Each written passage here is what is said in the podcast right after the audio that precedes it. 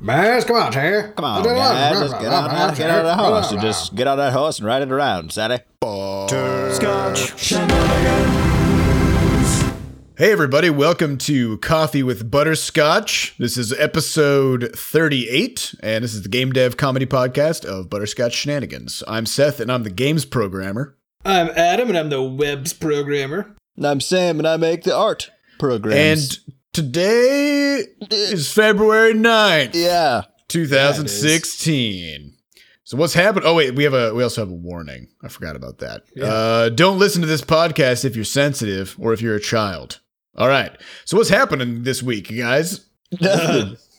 I mean, there must be something happening. A whole bunch of things were happening. I think a bunch of things happened, and now we're sort of in the routine grind again. Yeah, That's so true. The aftermath. One thing that happened that we didn't get to put into our own role of happenings was the St. Louis Global Game Jam, which, for those who don't know, the Global Game Jam is a worldwide 48 hour uh, global game jam event where you get a theme on Friday and everybody has the same theme across the entire planet.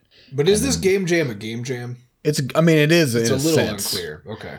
In a sense. And by Sunday, you have to make a game based on that theme. So we all kind of got our got our chops in the game jam format, and so we're big fans of it. And we love doing the global game jam because it's just a big, crazy event here in St. Louis. And this year, this is really cool. Uh, St. Louis is actually the third largest site uh, in the country in the U.S.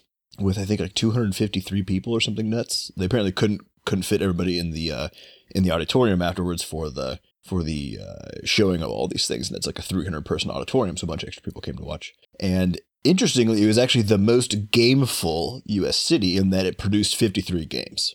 So more games were made in St. Louis uh, over the Global Game Jam in the U.S. than any other site in the U.S., which is pretty nuts. Yeah. Yeah, and this is because this is because people in St. Louis are adopting the idea of smaller teams are better. So this this puts the average team size at around like 4 to 5 people, which even like in my opinion even then that's still a big team for a Mhm. jam game. Yeah. Um, but compared to previous years, sometimes you'd see teams that had 12, 15 people on them. So What? yeah, so you know, for the last couple of years, we we would have still you know about 200 to 220 people at the Global Game Jam, but only about 25 games would come out of it. Yeah. Um, and so we've we've more than doubled our game creation rate, which is awesome. Unfortunately, we couldn't go to the game jam because we were, well, we had our first possibility of having a weekend in like two and a half months. Uh, yeah. So we had to take it. It was too seductive. we, Yeah. I just slept mostly. Uh, I don't even remember. Was this just last weekend? Like a Two few weekends days ago. ago? Two weekends ago. Okay. Yeah. So no, you know, even do? I don't normally, normally we are all over these game jams because we freaking love them. But at a certain point, we just our, our whole minds and bodies broke into splinters, and we we couldn't do it anymore. Uh, but you know, we'll we'll be at the next one. Yeah. Pretty When sure. is the next one? Do we? There'll probably we be know? one. There's usually one in the fall as well. Um, So every six months kind of a deal. Yeah, so there'll be one more uh, in St. Louis, and that one actually is uh, usually about half the size of the Global Game Jam one. So it's pretty neat. Uh, there's a lot of people there who who Yeah, uh, well over the- sharpen their 100 knives. people. The Global Jam is yearly. Yep. Correct. Okay. And then St. Louis has what, what's the other jam? Is it a St. Louis? Uh, it's usually Jam stuff? it's yeah, it's either the Scatter Jam or just the St. Louis Game Jam. So Yeah. So I'd recommend if you are if you are sort of like within the the tri-state area. Yeah, if you're within a, a driving distance of say like four hours of St. Louis, I would I would recommend coming to a St. Louis game jam, and we'll we'll have uh, announcements on those in the future in the podcast. But uh, my first experience with sort of group game dev was I drove uh, five hours. I drove from Iowa City down to St. Louis, and that's actually what sort of got me really like really entrenched into game dev. So if you're you know if you're interested in game dev, do do a game jam. And in fact, come to the St. Louis game jam. They're the maybe, best. Maybe we'll see you there. Uh, otherwise, we've been working on Crashlands stuff. We've been working on the quality of life patch. Already got a few sort of cool little features put in. Eh, One in particular, I think, is pretty interesting, which is colorblind mode. Uh, so, in order for this to happen, I had to sort of do a little bit of research on color blindness and sort of what it means because I think like you guys could probably back me up on this, but like we've all heard about like the idea of, you know, oh, like red green color blind or, you know, whatever.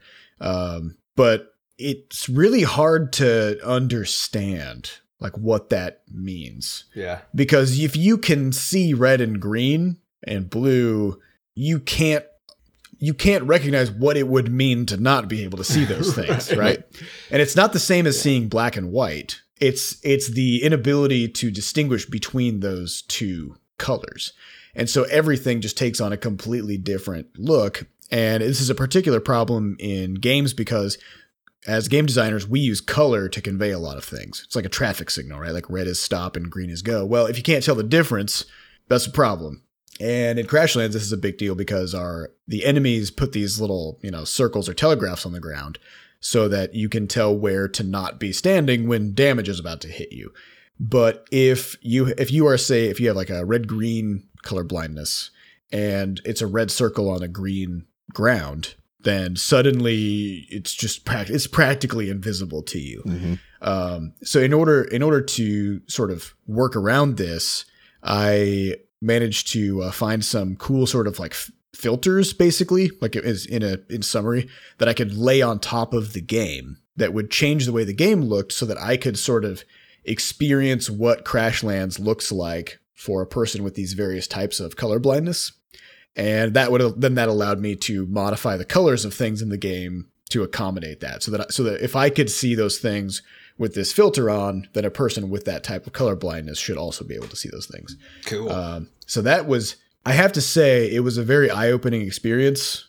Um, I've never experienced anything the way that a colorblind person experiences it until Friday of this past week, and uh, I, I'm actually, I, I actually am kind of upset at myself for like before we launched Crashlands, we got a couple requests from people saying, "Hey, is this game going to have colorblind options?" And I think, you know, we were all kind of like in the rush trying to get it out the door. And we were just like, no, like we'll just add it afterwards, you know.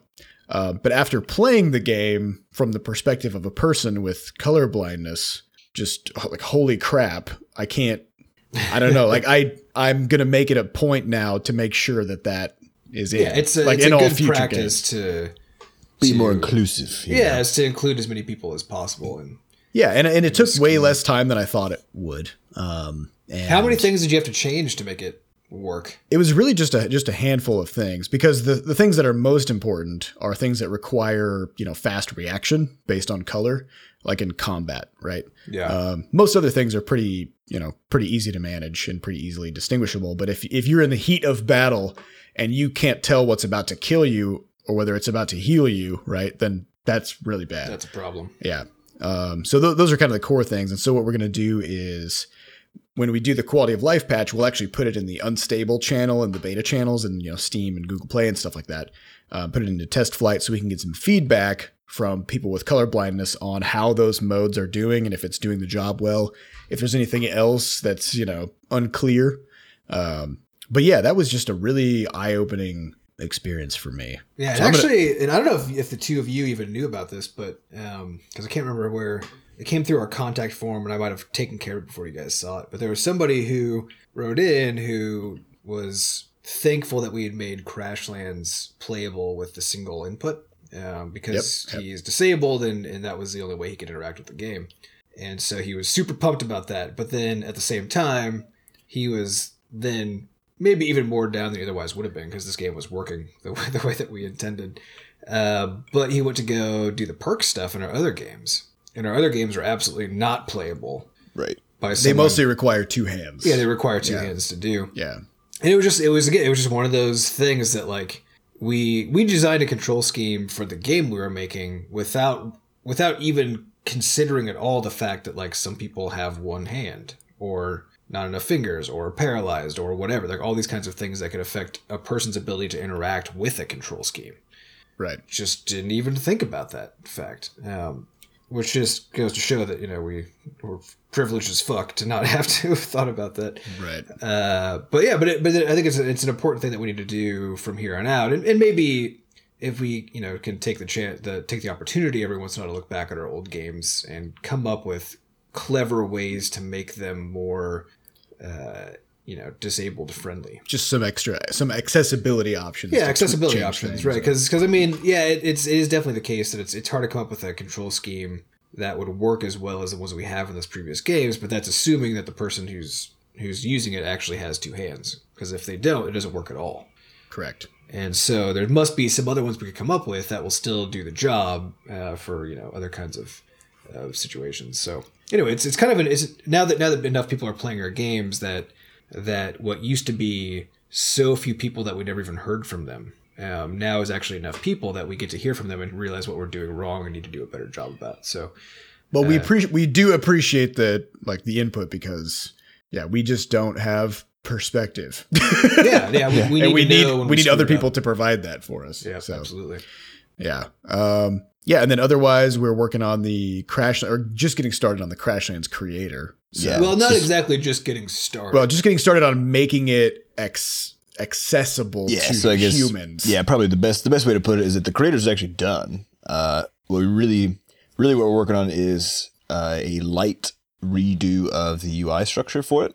Um, we're not super interested in doing a complete overhaul, even though that you know if we were actually putting this out as like a piece of software, like real software, we'd probably do a complete overhaul. But since it's kind of an accessory to the game itself, um, it'll be basically the way it was when we used it to uh, create the entire game, with a few additional sort of buttons and things to make life easier. Um, and wh- what we're going to do, speaking of colors of various sorts, uh, is actually go with a sort of blueprint theme for it. So it'll be, it looks like a, it basically looks like a blueprint. So just use blue and white and a couple other colors like that um, to give this idea of, you know, you're, you're essentially scaffolding out an entire world while you're playing this thing. Um, so there's actually not much to do on the just the generic stylings of the thing. Uh, the biggest project is actually going to be not in that, but in the documentation and the tutorials and stuff we're going to build for it. Because we really want it to be the case that if you say, "Oh, I really like Crashlands, I want to build something," like this, this creator is not a, it's not a light tool. Um, this is literally like handing over the keys to an F-15. Like it's not a It's very complicated. yeah so so it, it's easy enough to understand once you know how the pieces fit together Wait, does an F fifteen have keys? i'm sure it does man okay. i'm sure it does Okay. i wonder what those keys look like i don't know um but i mean it's the case that with with this particular piece of software that uh you're gonna have it it has a learning curve to it and so the biggest part of i think what we'll be focusing on with the creator is is less on the visual sexiness of the thing and more on the learnability of it. Um, which of course part of that is is baked into the visual accessibility, but um, it's it's in a good enough point right now where I think we're going to be spending a lot more time on, on that documentation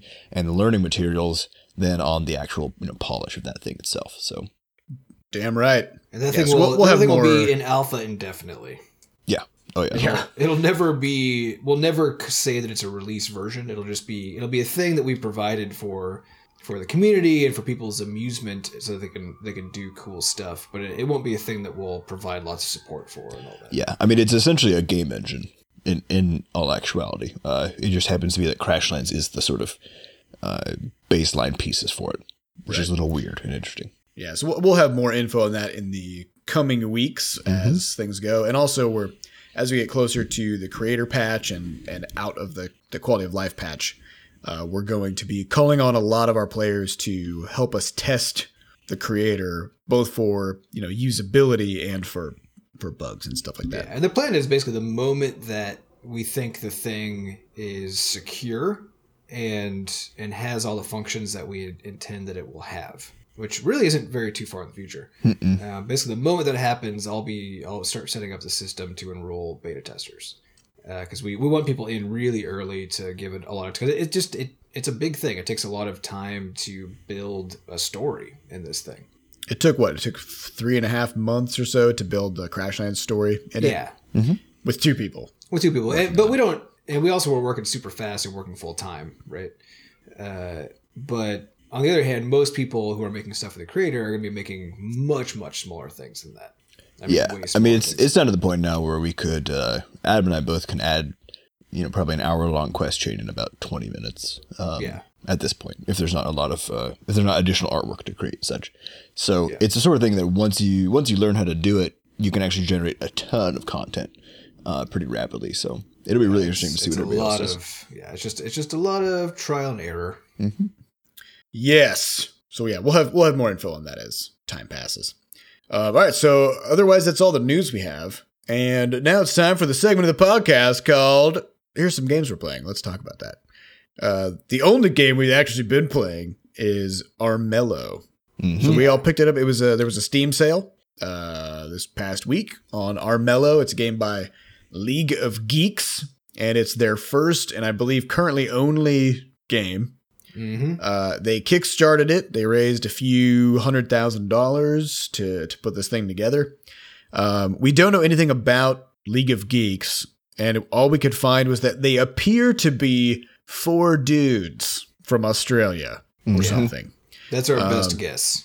We saw a picture of them, and that was all the information that they made available. So, uh, so that's our, that's our guess. But Armello is it's a turn-based strategy game. It's very much has a tabletop game kind of a feel, you know, complete with dice and everything. Um, it's played on a hex grid, and it's sort of like a blend of, I guess, what it's like got a little bit of RPG character elements, um, some strategy. There's cards.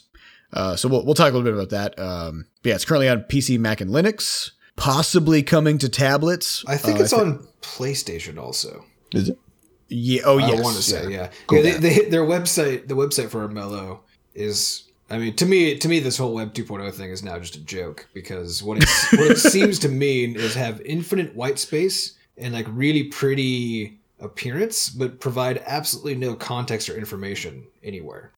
So It they really look great, did they really that. embrace that? Yeah, they uh, really embrace like the website looks fucking beautiful, but if you want to actually learn something, it's basically impossible. Mm. Uh, but I saw, I'd swear I saw a PlayStation reference somewhere, so I think it's probably on PlayStation. Okay, yeah, I think I remember reading something. If it's not on PlayStation yet, it will be probably. Um, and it came out in uh, early access last January, so January 2015. It released the full version released in September 2015. Uh, it has a 76 Metascore, which uh, which we can talk about that, but you know, Metascores are not indicative of much.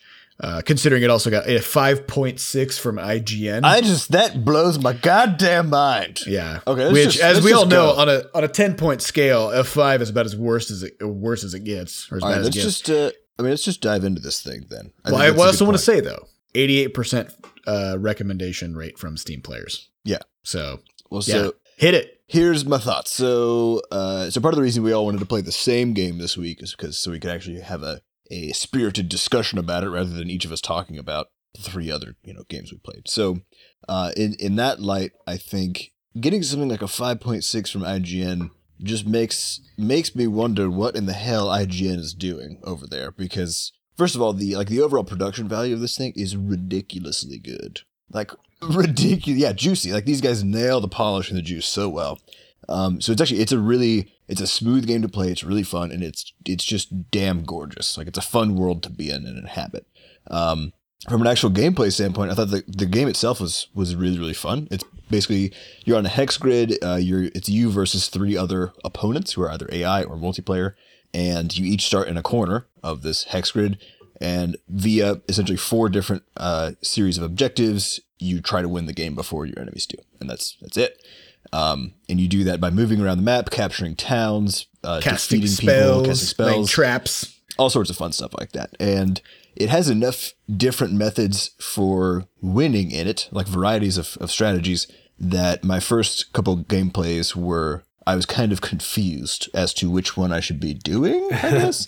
um, I still am. It's complex. There's, I mean, yeah, yeah, so there's a lot going on. Well, it's not Um, even that it's complex. It's that the game is the the consequences of your actions are randomized enough by other shit that's happening on the board that uh, I mean, I, I enjoyed the game. Like I had a lot of fun playing it, but it's one of those games that I felt like I had literally no control over at all. Yeah, so that's actually that's essentially what my my one beef with uh, me- the mechanics of the whole thing was that Yeah, uh, you while you can go into it with a strategy that you would prefer to do, and you can choose a few items that your character is sort of equipped with to help in whatever that strategy is uh, before the game starts, you don't really have control over which strategy is best for you to use, and that's because Yeah. of the randomization of stuff on the map. So.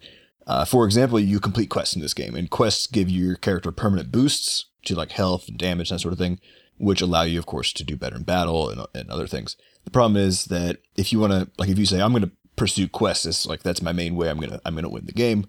Uh, quests can oftentimes and will oftentimes, as, as in fact probably fifty percent of the time because of how the map is structured, spawn on the opposite side of the map from where you Yeah, so it takes forever to get over there. And the chances of you getting there intact are not great. Right. And then the exact same thing happens with uh, what they call a spirit stone. So one of the ways to win is by collecting these four spirit stones from around the map.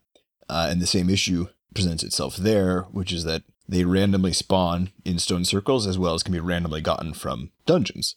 Uh, but it's it's random enough that it's the same sort of issue where you can Well, it's not random enough. It's just completely random. right Like it's just totally random. And so, as a result, you can actually have a really strong early game of collecting these spirit stones and get like two of them, you know, really quickly.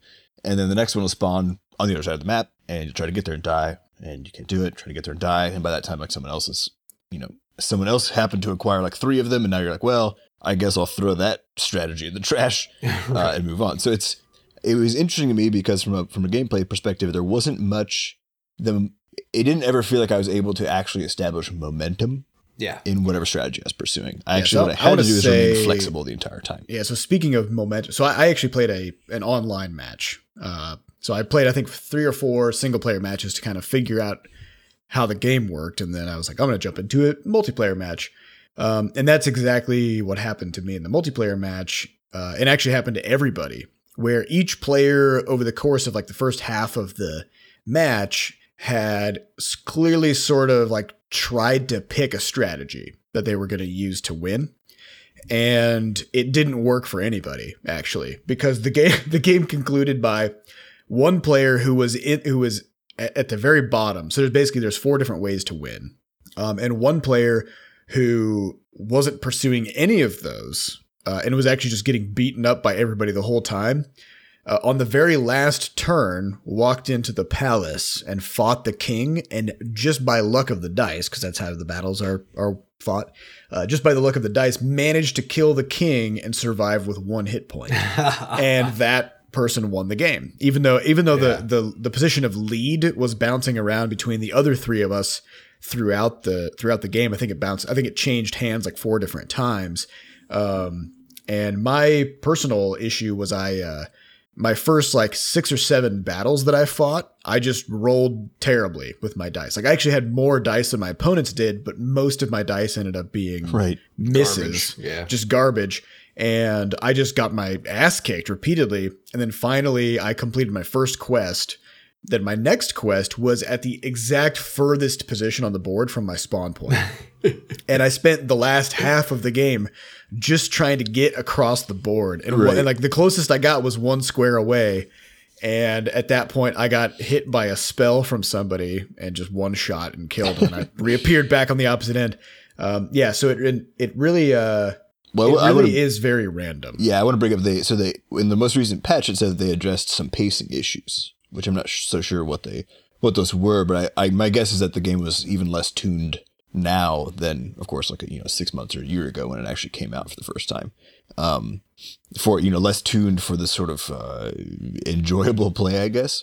Uh, but one one interesting tweak I think that you know perhaps they should consider with regards to the quest structure. So those quests just they just randomly spawn anywhere on the map. It, it appears. Um, g- given what what we've all seen from it. And the easiest thing to do is actually like if they built in a distance loop structure to that. So the first you know the first quest you got would only spawn say a max of like five tiles away from your starting point. The next one a max of like seven, and then uh, you know etc. So that as you're completing more and more of these quests, which of course is making you more powerful, you're actually able to You're venturing further out. Right, and you're also every time you complete a quest, you get you know your character actually improves, and so the ability of you to say go across the entire map, you know you're you're going to be actually able to do that, like around the time that the end of the game comes. And so if you happen to randomly get a quest right now that puts it your second quest, for example, on the other side of the map, you just kind of have to, you know, not do it, which isn't particularly enjoyable. Um, I don't know. For for me, like I don't know. I, I ended up kind of treating it as a PVE kind of game. mhm. Uh, so my wife and I played a bunch of rounds of it. Um, the first the first round that we played, I was trying to do a quest based thing. So I was like trying to get to the, each quest location. As as Sam was describing, it's always infinitely far away. And and it also just so happened that I failed every quest that I. I mean, it's just random, right? So I failed every single. So I was just. like, Oh, you ne- you never took the safe option? no, I never took the safe option. And uh, so each time I did it, I lost. And so and, and when you lose, you something bad happens to you, and you don't get the thing you were trying to get. And so just over and over again, uh, I was not only not progressing but moving backwards, while everybody else in the game, which was just my wife and the AIs, were doing better and better. But even still, I managed a last minute coup and suddenly via a few sort of lucky situations managed to like you know I, I killed one of the bad guy things i killed a player i killed a kingsguard all of which give you uh, influence and got a few towns under my control all of a sudden had tons of magic got a few good spell cards like everything just kind of all of a sudden lined up really nicely in a row culminating in letting me just enter the the castle and kill the king hmm. so just so I was losing for literally the entirety of the game, and then all of a sudden got to win. So one of the cool things that the ridiculous amount of randomness does is it makes it so that so yeah you you can't get momentum. It's impossible because at any moment, and, and I mean some of the cards that that can be played against you have really severe impacts. Like one of the ones that I played against somebody, one of the AIs who at that time was ahead and influenced by like eight or something. So they were like way, way out in the lead and I had a card that would knock their influence down by one every single turn until they died. Jeez. Yeah. So this Uh, character had to go, and, and also when you die, you lose an influence as well. Yeah. So And so, so like, so that they just have all these different mechanisms to play. Aside And of course, they can't randomness. actually kill themselves because of how random the game is. Yeah, you can't even you can't lose on purpose either, right? Uh, so so so to me that was actually really interesting because it, it makes it if it's if you're the kind of person who just like feels like you have to win stuff, this is not a good game for you.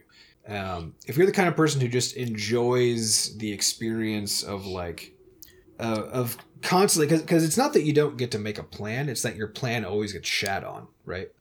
And so and you have to it- try to adjust. yeah, you can't so you can't adjust on purpose. but- Exactly. So it's all yeah. about adaptation. Is is you figure out where you are, you see what's happened, figure out where the other players are, where like the bad guys have spawned. There's all this kind of stuff that's happening all the time. Sure. Every single one of those things throws a wrench in your plan, and so now you make a new plan. But I guess here's here's my my disagreement with you on that because so the the one interesting thing I noted about after I was finished playing a few rounds of Armello was that I had no urge to play another round of Armello like at all. Um, once I sort of got the idea of what what the game did and, and played it a few enough times, to actually you know win a game or two. And I think part of the Ah, reason for it's that not a single that player game. well, that's I mean that's part of it, but the other reason is that is that I had zero sense of like capable growth coming from playing the game. Yeah, yeah. because No, when I won, I, is, right? when I won, I didn't feel like I won. I just felt like I randomly happened to be the person who. Right, and I think that's what I'm saying. Though, is I, I I think a lot of games have actually tried to aim for this. So uh, we've talked about this before. The Heroes of the Storm actually performs a similar sort of weird thing, where what they wanted to do with the MOBA was make it so that like at any point your team could come back and win, uh, which is essentially the same thing that's happening here in Armello. The problem is what that does is it in my in my mind and what happened to me while playing Armello and while playing Heroes of the Storm is that it, it stripped it stripped enough agency from me that it didn't make it feel like playing the game would give me any sort of skills or anything like that to make it so that as I played the game more that I'd be better at playing the game. I felt like I would just be literally rolling a dice more every single time I played. Well, I, I Um, think they really just took a, a really big page out of the tabletop board game. Book, Yeah, right. yeah. I mean, it's just everything is sort of contingent on what cards you draw, what dice you roll, uh, and then you like what you get to do is basically decide where your character is on the board, but Right. what what happens to your character, and then the outcomes of those events are just left completely to chance. Yeah, but, So- but then you get to choose how risky you want to take things, and I like the fact was that every single one of those those like quests that I had, I could have. There is a safe option that I could have chosen, right? Yeah, but so here's but the I crazy thing want though. to. Yeah, so the, here's the crazy thing is that after I played a few times, I, I in the beginning I only chose the risky ones because I was like, whatever, I need rewards. Actually, toward the end, I only chose the safe ones. I never once towards the end, unless I had like a ninety percent plus chance, would choose the really like the risky option. I started So- doing. I started only doing risky things. Actually, I did exactly the opposite. As as I as I realized more and more that Oh, you mean because it's totally random? So who because it's totally shit? random. Yeah. Well, but the fact is though, yeah, because it, and it makes it more interesting on on the one hand, right? But the fact was that because I used to in my first few games, I completely avoided stuff like traps and uh and like the the cave things, whatever you call those, like the ruins, The that you- dungeons, the, yeah. the dungeons. I completely avoided those things. I didn't want anything bad to happen. But every time something bad happens, it provides random opportunities for good stuff, right? And you can often move forward a little faster than you move back, even when bad stuff happens. And so, so for me, actually, like doing the risky stuff was fun. But but I do want to say, like, I think I think we're kind of all in agreement about what this game is like. And to me, it, it's Mm-hmm. it's a tabletop game, and it is like I'm pretty sure you can convert this like straight to a tabletop game, and it would look less awesome, obviously, but it would Yeah. be exactly the same. Yeah, it would also be much Um, more complicated to manage. Yeah. because Yeah, there's, a, because it's there's a lot of like, there's a lot of dice. Yeah. there's a lot of dice. but, but so when I was because my wife and I play board games together all the time, and the thing that is the thing that I love about board games that do this is that it allows you to to do it as a purely as a social exercise. I don't, I don't see it as like com- competing or anything like that. It's a social exercise because what those games allow you to do is play with anybody. It doesn't matter, and it doesn't matter like how much you've played the game versus a total noob that comes in, right? Everybody can still get crushed because yeah, you can still get crushed or still win, and so everybody gets to kind of come in and have the same experience. yeah, but here's the downside though. In online play, they don't let you chat with people. Yeah, saw- I no, no, yeah, a I'm saying chat like, box, I, yeah. I would. No, no, no. There's it's like Hearthstone. There's predefined there's Ah. predefined things your character can say on your behalf, but you can't type anything. Yeah, I- Right. I, mean that's the like the reason I really enjoy. Like I, I actually really like this game. Um, I, yeah. But I really like it in the way that I can sit down with my wife or with people I know, people I'm friends with, or Sam and Seth or whatever. I could sit down in real life with laptops or over VoIP or whatever and just chat about shit and like have a good social time. It's not an intense game, game. that Yeah. takes a lot of skill and attention. Well, in It's fact, not, it's not Rocket League. No, and So- there are and there's like timers and stuff, but I would actually I would turn all of those off and Yeah, that's what I play did. it. Yeah, and just play it like a board game. Um, Yeah. purely for social. Yeah. So I, th- I think we're probably all kind of on the same page about what the game feels like. Um, Yeah. Which is that it's yeah, it doesn't feel like something you could get good at. I, I wonder though if you played it enough. Um, I think there's got to be some. there's, there's got to probably be some some strategies, yeah. Because I think it's with anything that has a lot of randomness, but because there, there are things like you un, as you win and stuff, you unlock these trinkets that you can start the game with that will like give you a few bonus things. And so, for example, you can choose, and you have character classes that have different advantages over each other. Uh, but then you can modify that advantage further with these things you unlock.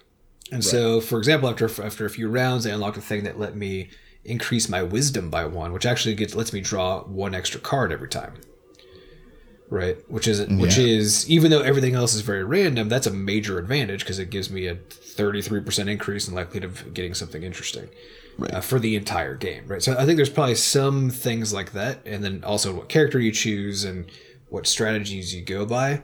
That while it's still random, so any given moment you'll have no idea if it's going to work out. In the sort of like the long view, sort of just like gambling, right? In the long view, you can tweak your probabilities to end up on on top. Right. I mean, it, to me, it's kind of like uh, like Monopoly, where I uh, so I did a bunch of research on sort of like what spaces get landed on the most on average in Monopoly, um, and sort of like which spaces give the best bang for your buck. In Did you do of- a simulation to do this, or how did you do it? Uh, other people have already done those. Yeah, I figure somebody So I so I just looked into all this stuff, and it, and so for example, it turns out that I believe it's Atlantic Avenue is the most is the most landed on space, and the most landed on group of spaces is the three orange ones.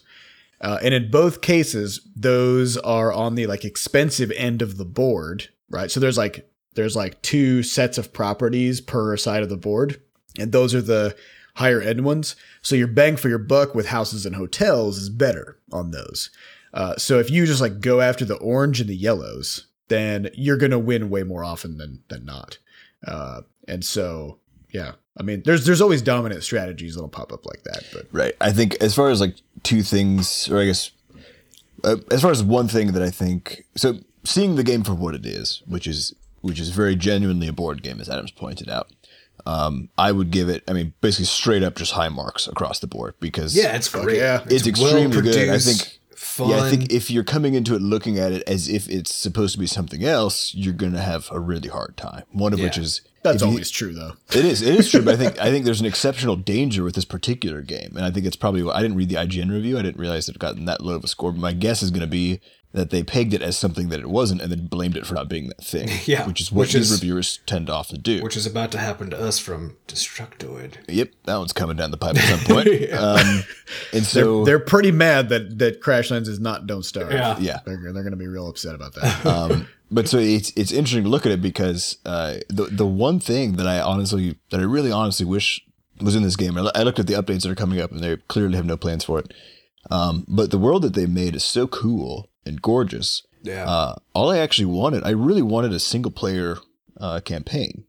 Um, well, and they they actually they clearly could do it because they basically they do it with the tutorial. Yeah. absolutely. And so, uh, and it, w- it would require them to be more flexible with the board layout, you know, essentially uh, at the end of the day. But, but I think like that would be the thing that, that would turn this from being like a really fun game into, to me, like an actual game that I would keep playing. Yeah, because then it comes with a story. Because actually, I, The I characters really everything's so enjoyed. cool. Yeah, I love the tutorial. Like even though Yeah, it's so cool. it, it introduces concepts very slowly. Like it actually kind of does what Crashlands does, right? Which is uses story to teach the game, but never makes you feel like there's stuff you don't know yet. Mm-hmm. You just keep on learning new stuff until at the end, like now you know all the parts of the game. Um, and while you're playing it, of course, like I was confused the whole time I was I was playing the tutorial because I was like, I don't actually know how to do anything yet. But they it was done in a in a well enough way that I just felt like I was playing through a story. Right. So yeah, it was it was well done. They clearly have the capability to do it. I think that. But that's actually, that's actually what I was confused by though from watching the trailers and stuff. Yeah. Uh, I I was actually I was genuinely confused after I did the tutorial and played a single player game because I thought I thought single player meant like you know campaign in Right. a sense. No, Um, it's just you versus AIs.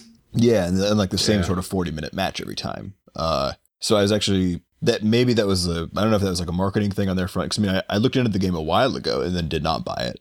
Uh, when it first came out, I remember it coming out being super impressed with the graphics and watching the trailers, being like, "Whoa, this looks really neat." Um, so I, you know, their, their trailers and stuff really sort of lean on the story, or I guess the world that they've created. But in the end, the the aspect that you get of that is just in the text based stuff, uh, and the the interfacing of the multiplayer stuff. So there's there's not actually any campaign built into the game, which I think is to me is is a bit of a Well, I have to say, one thing that I think would work really well with this game. So, Sam, you were talking about sort of the lack of meta level loop. Yeah. Where, you know, you if you win a game, like, yeah, maybe you'll unlock a new ring or something that you can equip on your character to change something, but you, you your character never just like gets better, right? correct. Um, it just gets different. But one thing that actually I think would work with Armello that they did not do on the meta level is deck building. Yeah, either Yeah. either deck building or if you if you want to take an actual competitive approach as well, like as the, from the Hearthstone side, if you just do uh, something essentially akin to, to the League of Legends talent tree system, Yeah, right, for yeah. matchmaking purposes, and and that way people can can specialize a little bit with their cards, or you know get little bonus extra skills that they can always have on their characters, and I think it's to me it's it's it doesn't quite have enough meta level content.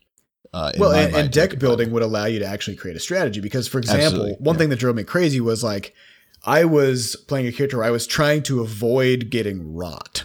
Like, because the, the way that the rot system works is basically like it's a thing that gets stuck to your character and suddenly you're like if you have not very much of it it puts you at almost a complete disadvantage in every aspect of the game so the so the only way to to sort of overcome that is to just cover yourself with it. Like you like you have to go all the way with it and get tons of rot, and then all of a sudden you become really overpowered, uh, while also constantly dying slowly. Mm. Uh, so I was like, man, because I, I I kept occasionally I would just draw like a, two cards that gave my character rot, and that's not what I was trying to do. Like I'm like, oh, I want swords, like I want some equipment or whatever. Right, right. Uh, and it turns out I was just like forced into this particular play style. Um, and I think I think that if you had a deck building aspect where you could choose a suite of cards to bring to the table, then all of a sudden that would change. Yeah, no, that's a great point. Yeah, is there? So I, I know you could look at your cards. I didn't actually. Are Yeah, did we I miss don't something? think. Can you build it? May- Maybe. I mean, if it's I- in there, that would be great. I don't but, think uh, so. They, they they show you. Yeah, they have that thing on like the main menu of the game where you can look at all the cards that you have seen. But Well, I I guess don't- so. I don't think that's actually a deck building aspect. Okay, yeah. The, the reason I ask is because so we found out. Uh, I think it was last week after talking about Sunless Sea and about how it, we both enjoyed a lot more if we could just not die and start over completely. Oh no, it's still We found out. Well, I just want to point out we found out that there's a merciful mode in that where it just turns off the permadeath. no. It does not. exactly what it- no, no. That's wait, not what there's it not? No. it does doesn't it turn do? off permadeath. It lets you save at any time and doesn't autosave. Because the normal one auto saves on death and every time you go to a port. So, so then once you die, you're dead because they saved you being dead, right? um, merciful mode basically it doesn't actually turn off death. It just lets you then Save you're around clever about your saving. Yeah, you can basically quick save and get out of it. Mm. Um, but it so to me then as a consequence, it still Doesn't quite work. no. I mean, it doesn't actually fix any of the problems that that I had okay. with that game. Hmm. Um, my wife actually played a bunch of it last weekend and also like really liked it um, and played a few hours of it. But then by the by by that time, she was just like, "This is just moving too slowly," you know. Like, you- per- yeah, it's just 'Cause you keep dying. slowly. Uh, well, she wasn't even dying. It was like Are you talking about the boat itself? yeah, the boat moves too fucking slowly. So, because she was like, she was finally getting into the story. Like one of the stories in particular that I experienced was this crazy thing where you go to this island and there's these like rats versus these guinea pigs, and you get to help them orchestrate which one of them wins this like epic gory battle. I mean, it's all in text, right? But it's really well written and very fun. And so, like, I helped one of them out, and then it turned, and there was some treachery involved, and then there's sort of a, a you know, there's a randomness component, and so all these awesome things happened, and then half an hour later, I had no more fuel, and just I was done with the game. Like that was the end of it. And now I know that cool storyline exists, but in order to get the interesting stuff from it, I would have to go literally play that thing again. Mm-hmm. right. And the fun thing about it was how like surprising and interesting and and exciting it was. And now basically all of a sudden, every time you play the game, it necessarily gets less exciting because you see more and more stuff you've already seen. And there's no way well, around. shit. I know. I actually became after because Sam said that he was like, "Hey, you don't have to have permadeath," and I was like, "Fuck yeah, I'll go back and do it." And now I'm even more distraught than I was last time I played it. Uh, my bad. Well, let's not let's not dwell on it too long. Let's uh let's hit some questions. Yeah. I mean, we got from tons of questions. Everybody's Uh, asking questions. Yes, so we got a whole bunch of questions. These questions come from podcast.bscotch.net. And these are asked by mostly Bscotch ID members with the occasional anonymous Joe or Jane squeezed into the mix. Uh, so our first question comes from Anti Spleen with 18 upvotes. The question is Has the Bscotch ID helped with piracy rates? What else are you doing to combat piracy? Numbers? Can you share some numbers? Numbers. He had like two exclamation points sandwiching a question mark, Wow. which I assume is is uh, pronounced that way. yeah, I think that's So- pretty accurate. Yeah. So what what are the numbers? What's happening? Well, what do we know about Bscotch ID and pirates? right. Uh, I guess the we we have a bunch of kind of interesting numbers moving around the, on our servers um, via Bscotch ID, so we, we can kind of get a sense of what's going on. Um, I think the, the most important thing to say though is that we, we didn't make Bscotch ID with the intention of it preventing piracy really in any any way. Um, because no matter what you do, if you try to prevent piracy, you're gonna end up somehow screwing with honest players. That's just that's just inevitable.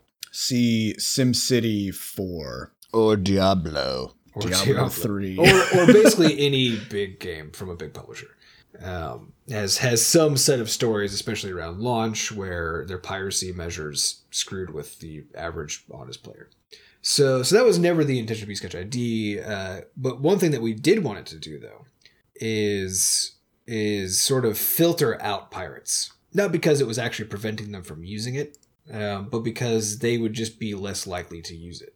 And and you and you see the same kind of concept in a lot of other games where people have kind of given up on fighting piracy because it's just it's a losing battle and instead have been trying to provide web-based stuff in their games that requires a login and, and all that um, because it, it then gives them some control over stuff and provides a bunch of cool bonus stuff that the player gets and when you mix all these things together it just turns out that it's more likely that, that only honest players will come into it and a lot of it is because of course they provide you with an email address Yeah, we, yeah, people who have a, a an illegal copy of a game or who are committing fraud in some way uh, tend to not hand over their personal contact information. Yeah, they're a little less likely to do it, which is they they know that they're not doing the right thing. So. One of the best examples of this comes from our free to play games, uh, where we can, you know, we, we have better stats there about who's doing what because all purchases talk to our server first and all that kind of stuff. And so what we found there is that of our players, of our Bscotch ID players, people who've logged into games, only six percent of them try to fraudulently purchase stuff in those games. Six percent. Six. So that's that's of people who are logged in and try to make a purchase. So The six reason, I, the reason I'm screaming that is because of the number that's coming up. Yeah, I know. so the number that's coming up, if you look at players who have not logged in, um, 70% of their purchases are fraudulent. Seventy percent.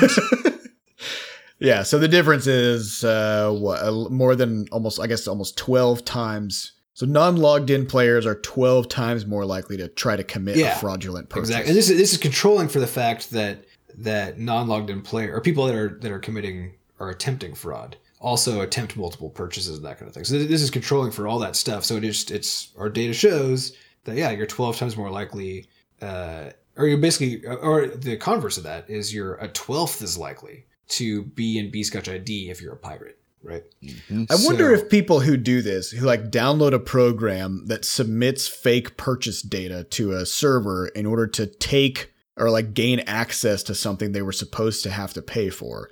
I wonder if uh, someone who does this actually considers it to be fraud No, because that's what I mean. That's what it is. But no, I think they don't, and I, and I think it's because of two reasons. One is the numbers are so small, right? Because like especially on mobile, they're like it's like a dollar purchase or a two dollar purchase or whatever, and so it's kind of like shoplifting a pack of gum, right? it's not a big deal. Yeah, it's like it's people like yeah, that's bad and you shouldn't do it, but it doesn't feel the same as stealing a car, right? Like the the theft level is clearly very very different there. Um, so I think I think that's one part. And the other part, of course, is that uh, most of the time that they're using these things they're doing it against companies that they perceive as being these massive, all powerful, evil corporations, and so it's like Which they- we've actually gotten. We've we've gotten that We've that gotten slam more than a few times. more than a few times. Someone will send us an email and be like, "You guys are so goddamn greedy. I'm probably not even gonna be able to talk to a person." You huge Right. tower. we're like literally this email just went to the person who made all the art. for Yeah, exactly. I'm like, Steve, Steve, calm down, man. just relax, relax, guy. Relax. Uh, so what about actual piracy numbers? Yeah, so we look at piracy numbers uh, for so it, it's important to also know that that the way that people steal stuff is very different for free to play games and for games that you have to buy. right. And so as a consequence, then the, the ratios are different. And so Crashlands is really interesting for us because it's our first game that is that is successful that that is pay up front. So we also get to see, and then we have it on mobile and on Steam, so we can see the numbers everywhere. So what we found uh, is to no one's surprise, uh, the fraction, and, and I won't get into detail about like where these numbers come from. Um, but uh, but I think I'll say up front that they're adjusted for the fact that people sometimes install the same game on multiple devices and, and all kinds of stuff. So we've adjusted for everything that we can adjust so that we, we believe these. Uh, so the end result is that on Android, the minimum piracy rate probably is ninety is ninety percent Minimum. minimum. So this So, is this is so it's at least Lands. ninety. It's at least ninety percent. So this is different than what you'll hear in most other places. So every once in a while, people put out their stats, and usually what they put out is a maximum. It's kind of an overinflated. Yeah, it's it's it's probably inflated a bit to an unknown degree, but it's probably inflated a bit. Ours are probably deflated a bit. Um, so so these are a little bit different than what you'll hear in most places. Uh, but yeah, so ninety percent piracy on Android, um, twenty percent on iOS. Which is incredible, if I may be. Yeah, which is actually really impressive and really surprising. And to me, that one was particularly interesting because when we first did it, it was actually when we did the we did the raw calculation, it was more like forty percent, which was similar to what we've seen elsewhere. Is people reported like 50, uh, 40 to fifty percent piracy, um, but but once we corrected for multiple installs, then it dropped a lot. Um, so it's only twenty percent. So that yes, that one was kind of surprising. Uh, and I think part of it is it turns out that iOS users, I think a lot of them own they Yeah, they'll, they'll have an iPad and an iPhone. yeah, an iPad and an iPhone. Yeah, exactly. So I think a lot of there's just a lot of people installing multiple things. Um, and then finally we have PC Mac. We don't know which one's which because we just know it's on it's that that's our, our Steam version of the game. Uh, the piracy rate is seventy three percent. Yeah, so I mean, we, we don't know. I mean, it, it could be that it's super low on Mac and super high on PC, or vice versa. Uh, but we also know that about ten percent of our Steam players are Mac players. Yeah, well, that, that one to me is also, also interesting because it's only about one and a no three percent of people on Steam are Mac users, but ten percent of our of our player base on Steam So for some reason, we have a three threefold enrichment of of of, of Yeah, Mac I don't know why that is. It's kind of weird. I mean, wondering it may, it may just be if they're if they're thoroughly embedded in the you know the Apple uh, ecosystem that they're more likely to get it because of the cross purchase stuff on iOS or the the cross uh, cross save cross platform stuff. Could quite be. possible. But yeah, so But, the I end, mean, end this is- result of uh, of all this is that uh, Bscotch ID itself doesn't prevent any piracy. Um, I mean, if, if you're logged in, well, yeah. So it, or does it, It prevents do- fraud. It prevents fraud, but actually, it's not true because that's already being prevented. Um, if you log into Bscotch ID, it just now we know who it was that tried to do fraud. But That's true. it doesn't, it doesn't add any additional prevention. Um, what it does do is it, is it basically provides the pool of our players who are who are the most engaged with us, which is awesome because these are the people who pr- went out of their way to sign up for a service that we're providing, give us their email address, they're getting our newsletters, and they're also way more they're way more likely to do things like join our forums and listen to our podcasts and all that. So it provides it provides a very enriched population of players who are just much more engaged in our games. Um, so that's the real value of it is is not in preventing piracy, but in just having just creating a much better social relationship between players and, and us. Yeah, and that's something that I think we've always sort of thought about or known, at least on some level, that uh, pirates as players tend to exist in the shadows. You know, you can't you can't form a relationship with them. Like they don't want to form a relationship with you as a developer. They just want the thing that you made, um, and then it should just end there, and that's it. Everybody just goes their separate ways. Um, and of course, as a developer, you want you want to sort of grow a fan base, right? You want to make it. You want to make it so that everybody who bought game one buys game two. Plus, you know, you get an additional group of people who have never heard of you before. Um, so, you, like, you want to constantly be growing that following, and pirates don't don't tag along with that. Um, so yeah, that that's what makes it really difficult, I think. But yeah, Bscotch ID helps helps with that side of things. Uh, so let's hit the next question, which so we do have we do have one from Mia Kitty, but it's another kind of stats question. Uh, so we could probably hold off on that one for maybe next week. Mhm. Uh, so the next question comes from I don't know. That's their Bscotch ID. Uh, with 11 upvotes, what game did you have the most fun developing, including jam games? Hmm. I think we've answered a similar variant to this question Maybe, but in the past. what is it? for me, like I haven't, I just haven't been involved in as many games. Um, I would, so I I have two answers. As a straight up just like making a game thing, it would be do you even lift? Mm. Oh yeah, Yeah. And the reason for that for me is just more personal. It's just because that is the only game that I've made in in Butterscotch Shenanigans where I was there from the beginning of the game's inception. True. And, Correct. and it's a tiny game, and it's not. I mean, we may make a version of it that will be Well, except for able. Gerblins. But that was before Butterscotch, and like it was a different thing entirely. Uh, so, so for me, it was that one for that reason. And the next one would be Crashlands, just because of how of the because the fun part of that to me wasn't even necessarily in the building it, although that was fun, but in the the launch part of development where where because Crashlands is the thing that converted our studio from the thing that we were hoping we could manage to turn into our just long term career to the thing that actually is now Yeah. because Yeah, man. it made it so that we can pay ourselves, which is great. Which means we can keep making which means games. we could keep making games, and uh, and this is this is, I mean the fact, and we keep on like remembering and then forgetting again this fact. But the fact is, like starting basically two weeks ago, that that's the first time in the three years the studio's existed, and it's all because of Crashlands that we suddenly have conf- like real confidence in a in a in a full evidence based right to be confident um, about the future of of what we're trying to create here. We'll be around for a while now. yeah, so deal with it, guys. We're in it for the long haul. Yeah. All right. So next question comes from, or Sam, did you have a game you wanted to, or is it Do You Even Lift? Uh, well, Do You Even Lift is obviously the most hilarious recent one, but I think conceptually, Narwhal Online uh, is is by far the one I most I I loved developing that one because that was that was one of the first ones we actually all three got to work together on. Um, and Adam, you I think you were there for the whole Yeah, I was there for the whole split. thing. I You just didn't have any hands in the in the Yeah. game itself. Um, because that was that was basically when Bscotch ID was made. Was actually over that weekend for the first time. Uh, so that that one I think was the most fun just because I think the juice elements in that one, like, so I watched the video today because we had a chat with a with a journalist from uh, here in St. Louis, and we showed him the video, and some of the juice stuff, like when you when you hit an enemy and the your horn pings out of your hand and you go sliding backwards and catch. I don't know. It was just it's a simple, simple game, but I just loved it. And then the overall concept, which is that everybody is feeding into this global war effort. You know, no matter where you're playing from, what color of narwhal you are, you're feeding into this global effort. But there is a race between the narwhal tribes. Yeah, of course. And I remember how people like we had like 400 people play playing it when we just put it up, you know, quietly on our site.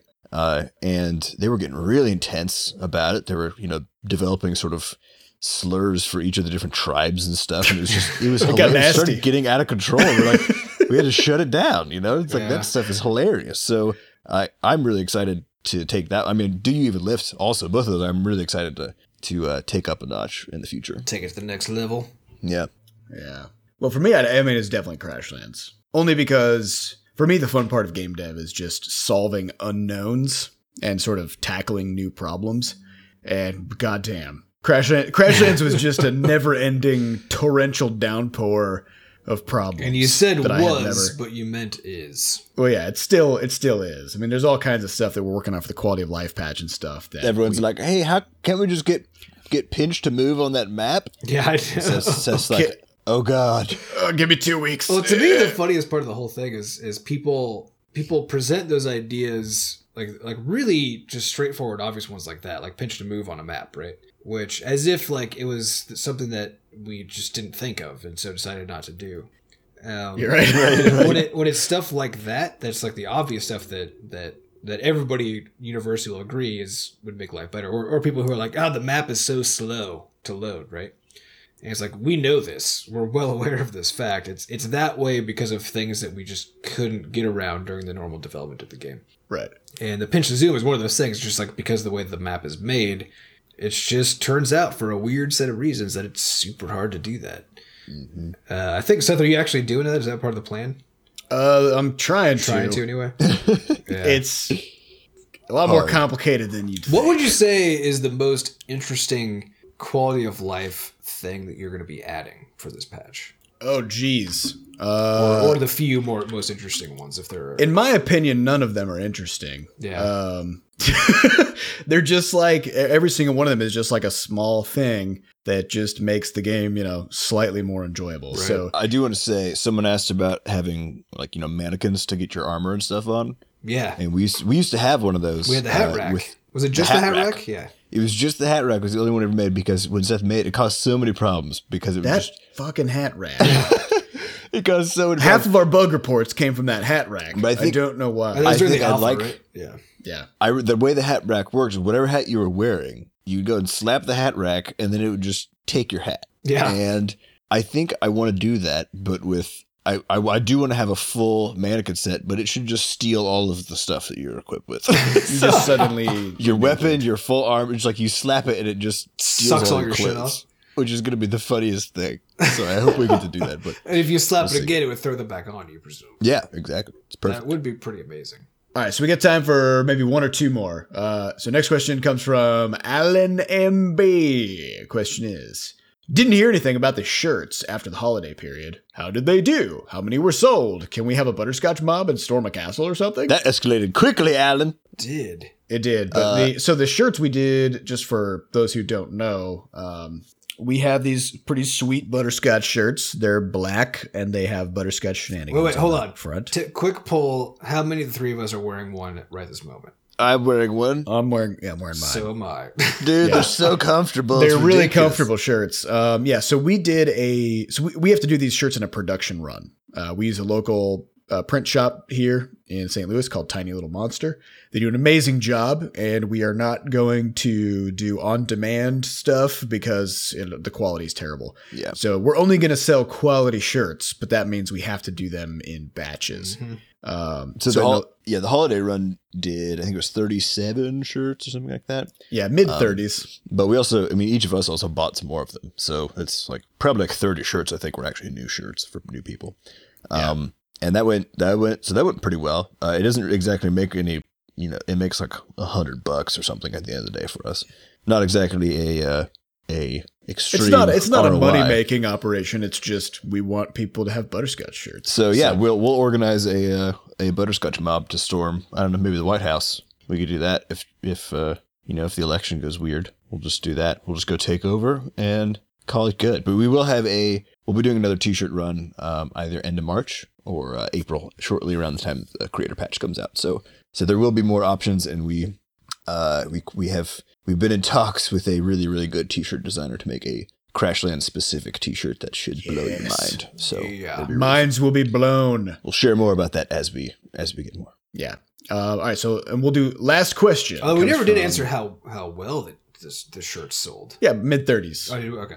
Yeah. Well, th- but that does mean though that if you're out in the wild in the universe and you see a butterscotch shenanigans shirt, It's a super rare event. it's a very rare event, and it's pretty likely that it's one of us. First of all, Yeah, it's actually like a ten percent chance. ten percent chance Yeah. it's one of us, uh, and especially because I think most like half of those shirts went out of the United States.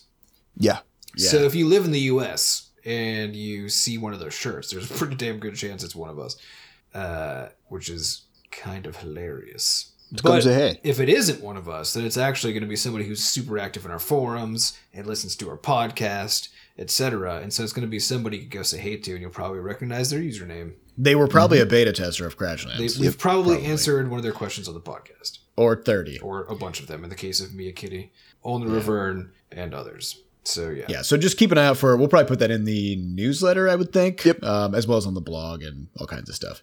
All right, so last question comes from Wombat in Combat. Now, Good I just name. want to point that out. is a fucking great name. I want to point out though, the inn has two N's, which means Wombat in. Maybe he's wombatin in combat. You know, Wombatin in wom- It's a verb. He's Could be. wombat. Wombat. He's doing I'm a not sure how to interpret it. I think it's kind of I like it. ruined by the extra N a little bit.